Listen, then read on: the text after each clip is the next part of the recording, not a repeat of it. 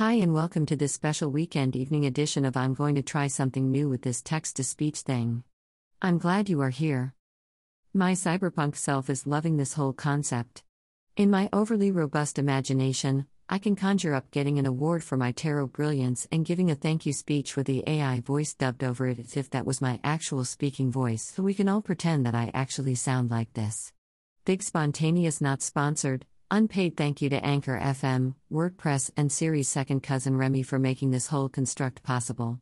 And thank you to William Gibson for writing Neuromancer and sparking off the whole cyberpunk analogy in my mind. I love that book. But anyway, these tarot turnover exercises are just that. We flip the script on one card tarot readings like the ones in the weekday short sip episodes. Except today I sip the coffee and you contemplate the card. I'll pull a card and list some interpretations for the card either from old blog posts or partially inspired by some of the books on the suggested reading list here on the website.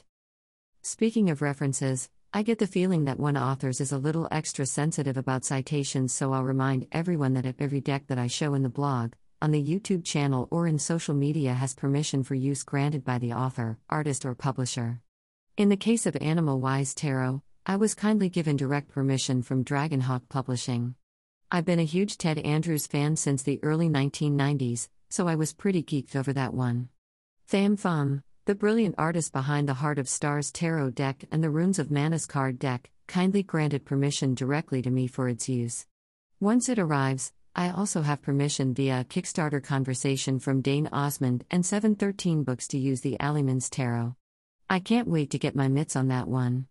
But rest assured that if you see a deck here, I bought it, paid for it, evaluated it, used it, and deemed it one of the best within reach.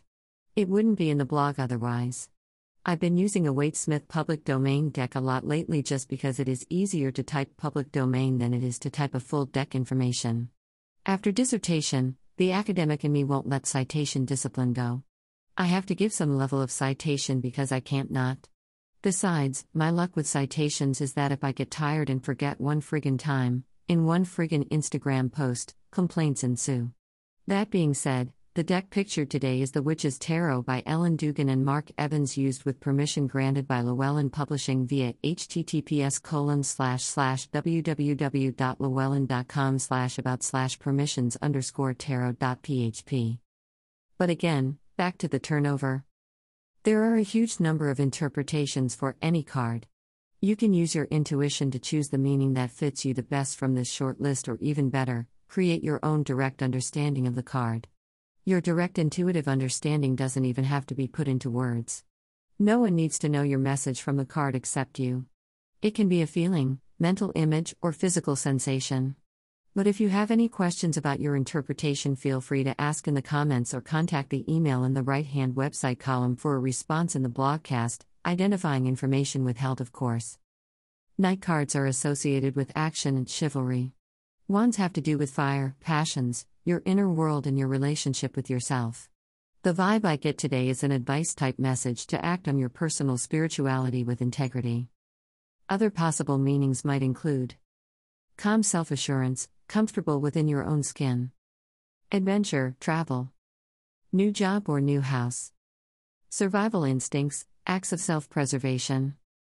Look for an updated blog post or in the podcast episode description for a list of helpful tarot references. There is nothing wrong for looking to books for inspiration about a card interpretation. Bibliomancy is using a book for intuitive guidance.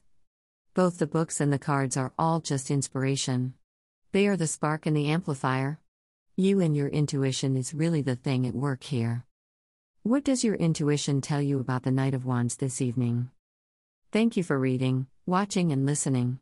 The blogcast and YouTube channel are not monetized in any way, so they depend on your support. Email tarot reading purchases, tarot table memberships, and buy me a coffee donations all contribute to creating this tarot content for everyone to read or hear.